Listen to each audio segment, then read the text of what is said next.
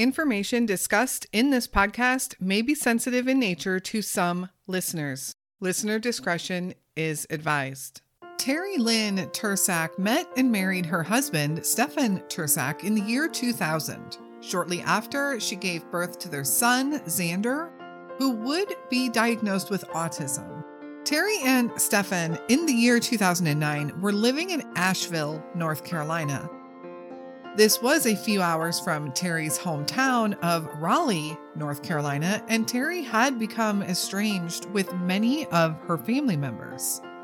Her life in Asheville was also very quiet, as no one really knew her and Stefan, at least not very well. They lived a fairly isolated lifestyle, it seemed. On June 1st, 2009, Terry called a cousin up in Garner, North Carolina, and told her she was going to head up for a visit, but she never arrived. Terry has never been seen or heard from since. Where is Terry Lynn Tersak?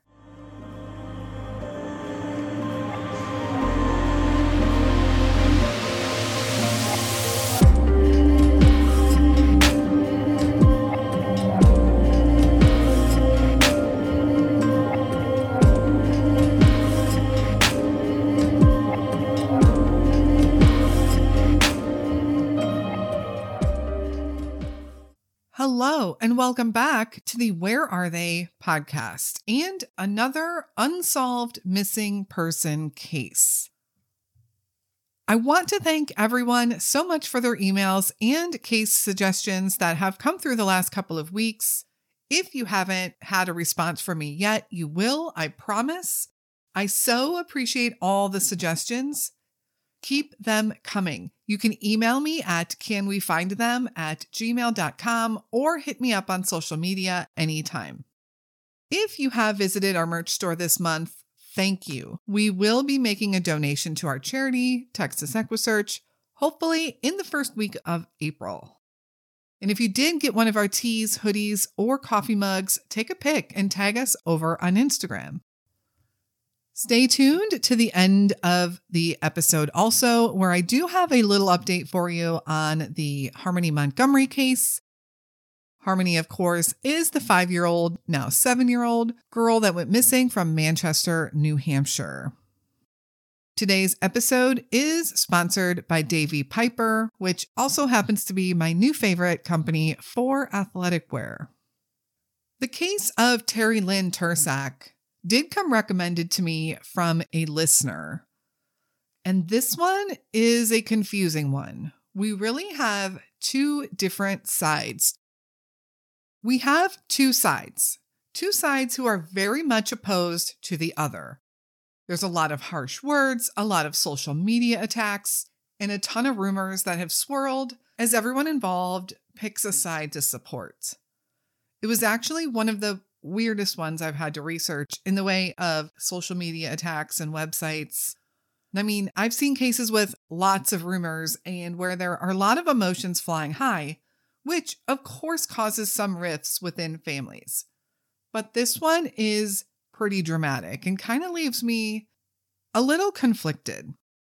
I will not be choosing a side other than choosing to stand on Terry's side and bypass all the bickering and fighting and not knowing who to believe and and instead let's take a look at what is going on here. We'll talk about the facts of the case and of course I will discuss what each side is saying.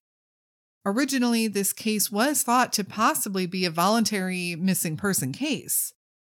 And if I truly believed that, I would not tell her story. But I don't believe that's what happened here. This woman is missing, and the circumstances are very suspicious, or at the very least, troublesome. What's also interesting and worrisome is that while she was last seen or heard from in June of 2009, she wasn't officially investigated as a missing person until May of 2011. That means there was no official missing persons report documented for Terry until May of 2011, almost two years after anyone had last seen or heard from Terry. Who was Terry Lynn Tersak? Terry Lynn Pendergraft was born on April 8, 1976. She grew up in the West Raleigh area of North Carolina. And Raleigh is North Carolina's capital city. It's a pretty big area. West Raleigh, in particular, encompasses all the little neighborhoods on the west side of the mm-hmm. city. Terry attended Athens Drive High School in Raleigh, and it seems like she had a fair amount of family and relatives all in the area. But she would end up leaving town with her husband, Stefan, in the year 2000 and would soon become estranged from her family, notably her father.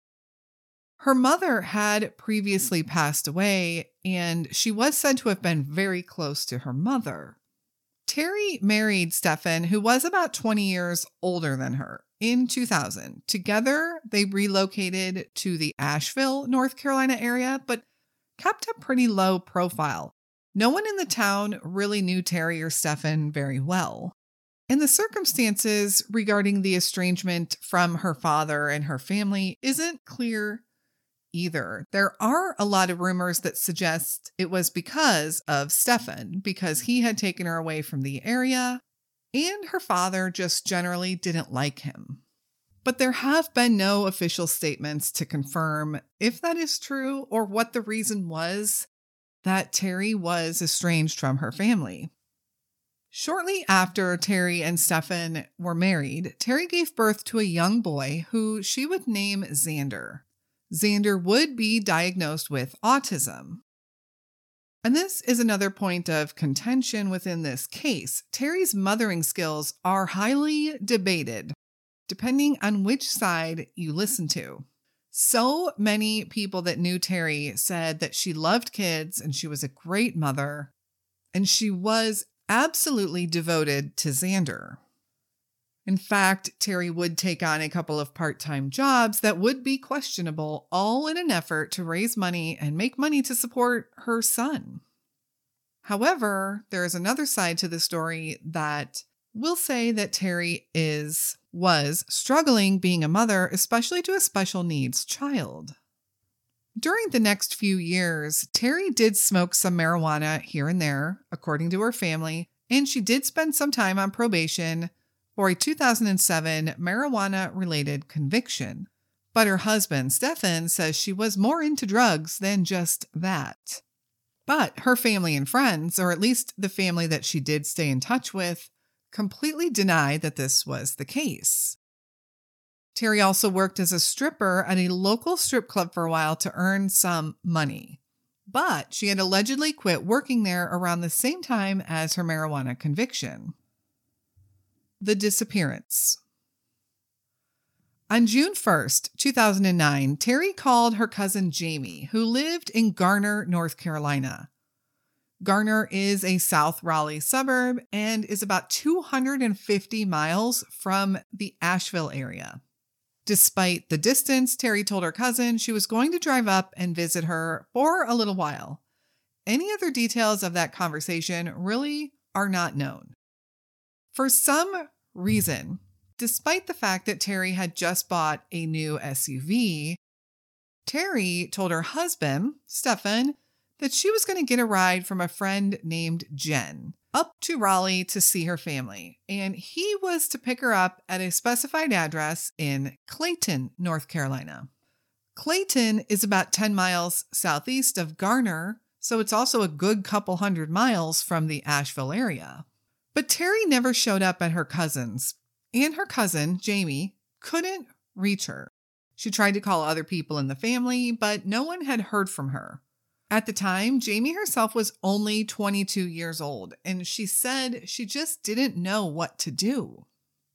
Stefan was supposed to pick her up at this specific address on June 20th, and Stefan said that he went there as instructed to pick her up only to find out that the address she gave him was a fake address and did not exist.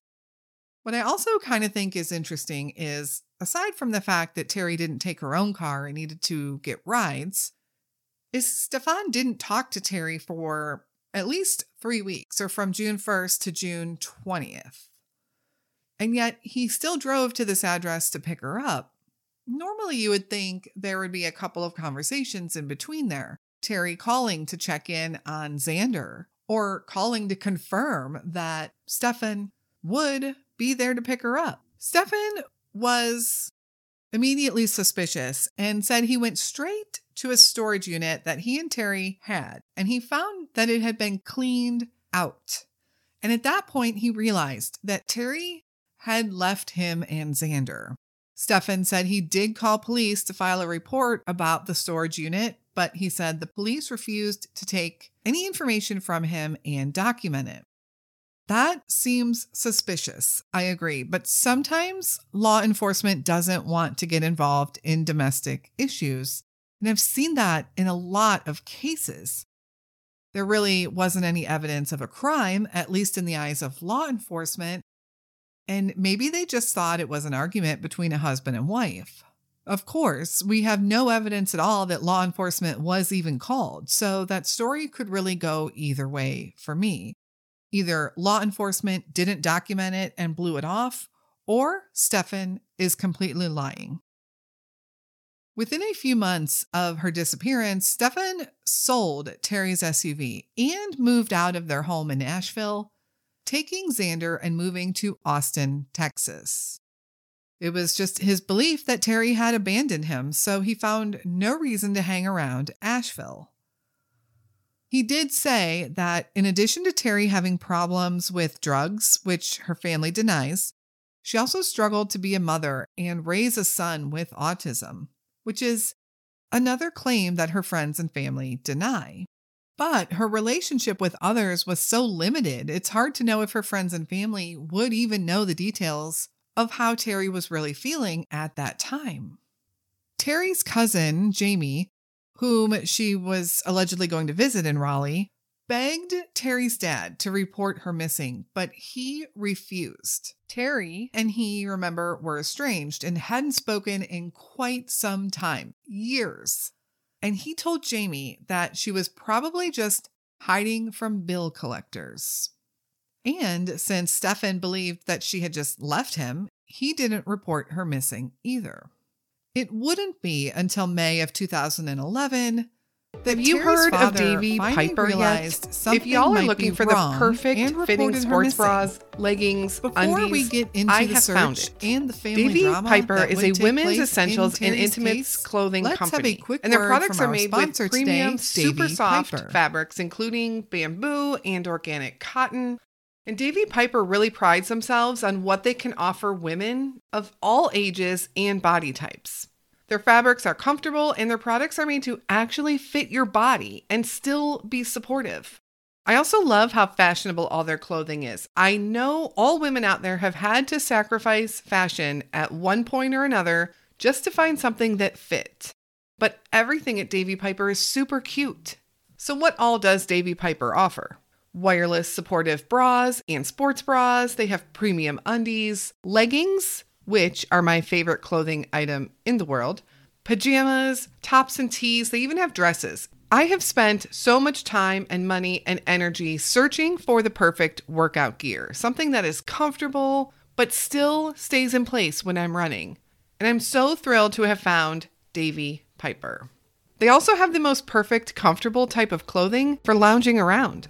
Check them out for yourselves at davypiper.com and just look at all their cute stuff. That's D A V Y P I P E R dot com.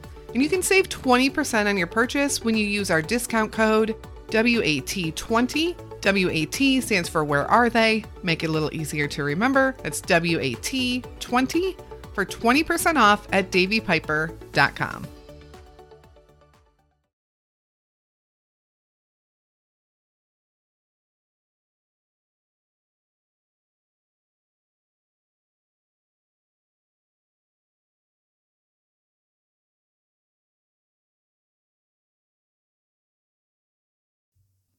The search.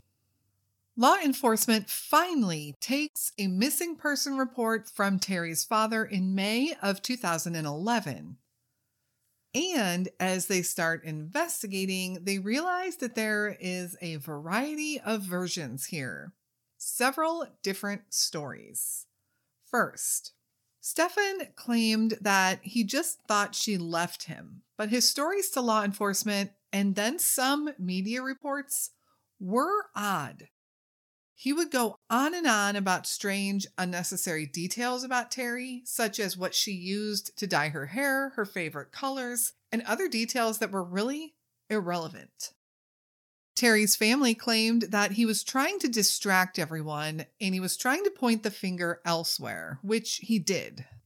Terry's family set up a Facebook page and it became obvious that Stefan might be their target of suspicion. Stefan retaliates by setting up his own Facebook page for Terry. So there are two active Facebook pages set up right now for Terry's missing person case, and they each kind of paint a little bit different of a story. To make things even more interesting, Stefan set up a website to call out Terry's family in their accusations and to provide a defense for himself. He gets very defensive.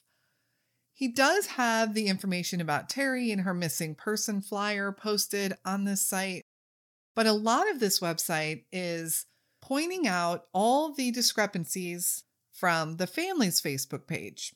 For instance, they have several different dates on their page which don't exactly match up, which is interesting. Some do say that the last point of contact she had with anyone was June 1st, and some say June 3rd. And honestly, by the time that she was actually reported missing, it had been a couple of years. I understand how they could be a few days off on some different details. But Stefan points out all those discrepancies as just another way to show that his story is right and theirs is wrong. It's really mind spinning to read through this website, and I don't know if that is the intention of the site to bring down Terry's family and defend his side of the story, or if he's trying to use it to promote Terry's missing person flyer and awareness for Terry.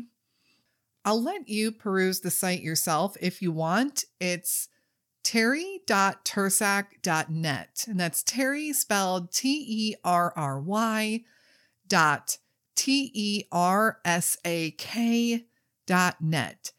Check it out and make your own judgment. There are some interesting quotes there from law enforcement, alleged quotes, and he does point out some discrepancies, as I mentioned, that the family has said. It would probably take me two hours to dissect it all here. And since most of it is a he said, she said thing between Stefan and the family, I'm not going down that rabbit hole. And I don't want to take the focus right now off of Terry. So, of course, the search is confusing.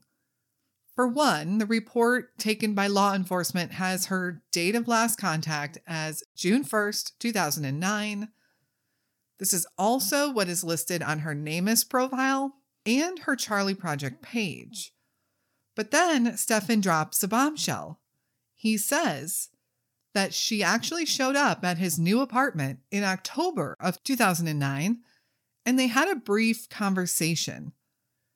He said she told him that she was staying and had been living in Boone, North Carolina. I don't know how she supposedly found his new apartment, and I'm not sure if he was even still in North Carolina or if this happened in Austin, Texas. But supposedly she did show up at his place. They only chatted for a few minutes and then she left. And the only information we learn from this is that she was maybe living in Boone, North Carolina. So, Boone, North Carolina is about two hours north of Asheville. Both cities border the Smoky Mountains, so they are near some pretty rural areas. It's not even known who she might have been with, or how she even got there, or how she was supporting herself. In, in addition to Boone being two hours north of Asheville, where she and Stefan had lived, Boone is also three hours to the west of Raleigh, North Carolina. Is this a case of a woman who just wanted to leave her husband and child? I do have quite a lot of questions in this case. The questions. Let's talk about what questions I have, and likely a lot of you have also, going back to the beginning of this story. Why was Terry's relationship with her father strained? Was it in any way related to her marrying and leaving town with Stefan? This isn't really addressed, but it might point to why there's a lot of finger pointing back and forth here. And I couldn't find anything specific to really explain why this was. Why didn't Terry take her own vehicle?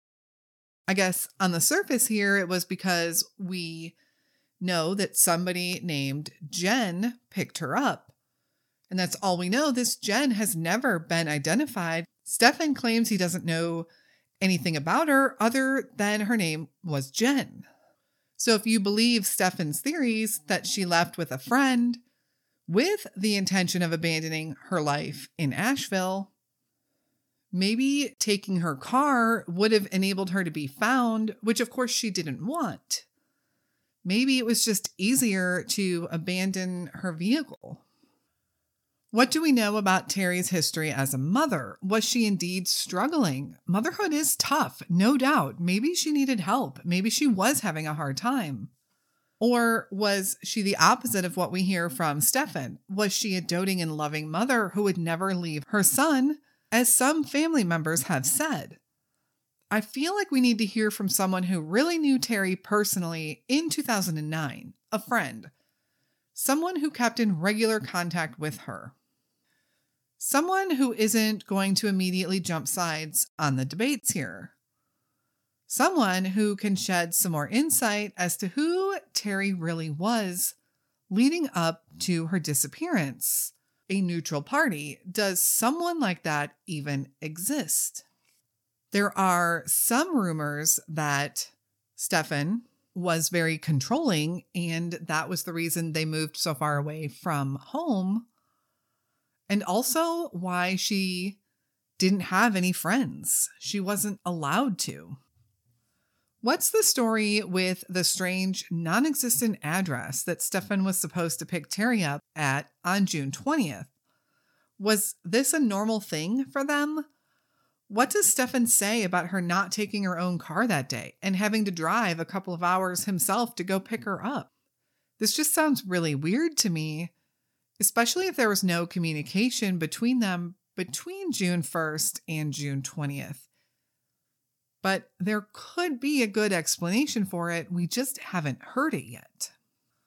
I'm guessing since two years went by from the time she was last seen, and when she would finally be reported missing, there isn't any evidence in the way of CCTV footage or even anyone who could confirm seeing Stefan, possibly at the storage unit that day, the day that he discovered it empty. I know I wouldn't remember just seeing someone at a storage unit two years later, unless, of course, there was something odd about the encounter or that person. And unfortunately, with so much time going by, witnesses and evidence are non existent. Let's discuss some possibilities. Number one, Terry did just run away from her life. Maybe that's why there is no evidence otherwise. And maybe Stefan is telling the truth about seeing her as late as October of 2009. But with so much time going by now, it really makes you wonder why not show up somewhere at some point? It's been almost 13 years. Would she not have checked up on her son in all that time? Or her friends and family that she did speak to, like her cousin Jamie, the one she was supposed to be meeting in June of 2009? It's been done before people have run away from their lives. Or another possibility Terry ran into foul play. Stefan's actions here are bizarre, to say the least. The website he set up, terry.tersak.net, goes into such detail to point out how much Terry's family and friends are wrong when they point the finger at him. He says there is a cover up going on. So, does he think that they are guilty of something or merely just deflecting attention on him? Does he think that they are hiding Terry from him?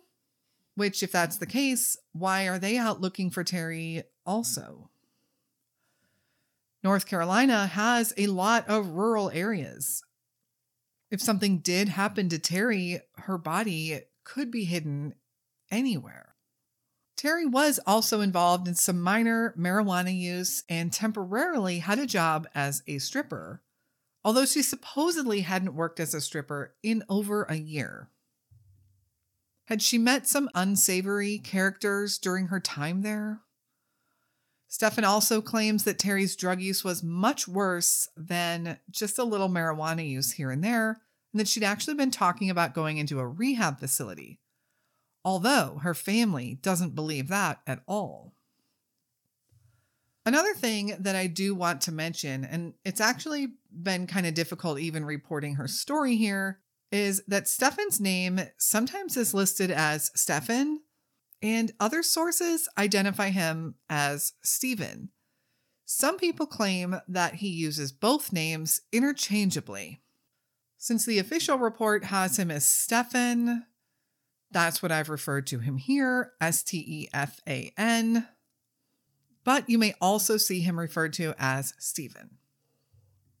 So here we have a missing 33 year old mother in 2009 who no one reports missing for two years. And then when she finally is, there's a massive battle between the husband and the family. There are some weird occurrences that happen in Stefan's story the friend Jen that no one really knows, the leaving behind of the new car, the storage unit, leaving town the encounter with Terry a few months after in October.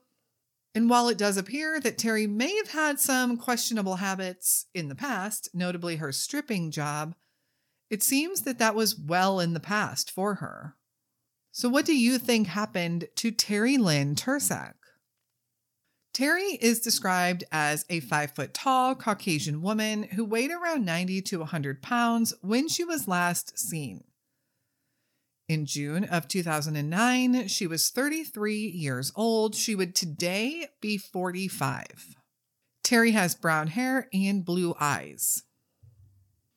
If you have any information as to the whereabouts of Terry Lynn Tersak, please contact the Asheville Police Department at 828 259 5945.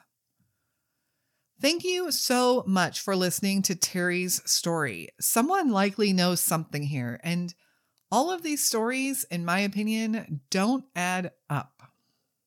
I do have a quick update on the Harmony Montgomery case, the missing child out of Manchester, New Hampshire. I've done a few episodes on her case, and to be honest, I was really hoping for more information by now, or even that we would have found Harmony.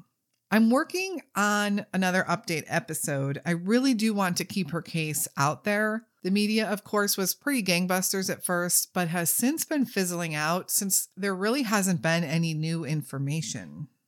So, as a reminder, Adam Montgomery, Harmony's father, is currently in jail, being charged with assault and battery and some other charges, although we still don't know where Harmony is. When Adam was arrested, he had been living in his car with his new girlfriend, or girlfriend at the time, Kelsey Smalls. Kelsey, who was 27 years old, was found dead in her hotel room. She was actually found on March 13th, but authorities just released the news last week. They don't believe foul play was involved. Adam and his ex, Kayla Montgomery, were officially indicted this week on charges related to Harmony, Adam for assault, and Kayla for theft and fraud, since she continued to collect assistance for Harmony for two years, even though she wasn't living with them. I think we all knew the official indictment was coming, so I'm just glad to see that it officially has happened. I just really wish one of these two would give up the truth about where Little Harmony is. Make sure you're subscribed to the podcast and following us over on social. As soon as I have an update episode, I will have that information posted for you. Thank you so, so much for listening to Terry Lynn Tersak's story today. Something is not adding up here, and there are a lot of people wanting answers. If you are interested in bonus episodes and extra content and want to support our channel and our charity partners, please consider joining our detective group over at Patreon. You can find more information at patreon.com slash where are they podcast. A huge thank you to those supporting us already. Once we hit our goal number of subscribers, I'd like to start live chats over there once a week so we can have more in depth conversations about these cases. We will be back again next week with another unsolved missing person case. And until then, stay safe and hug your loved ones.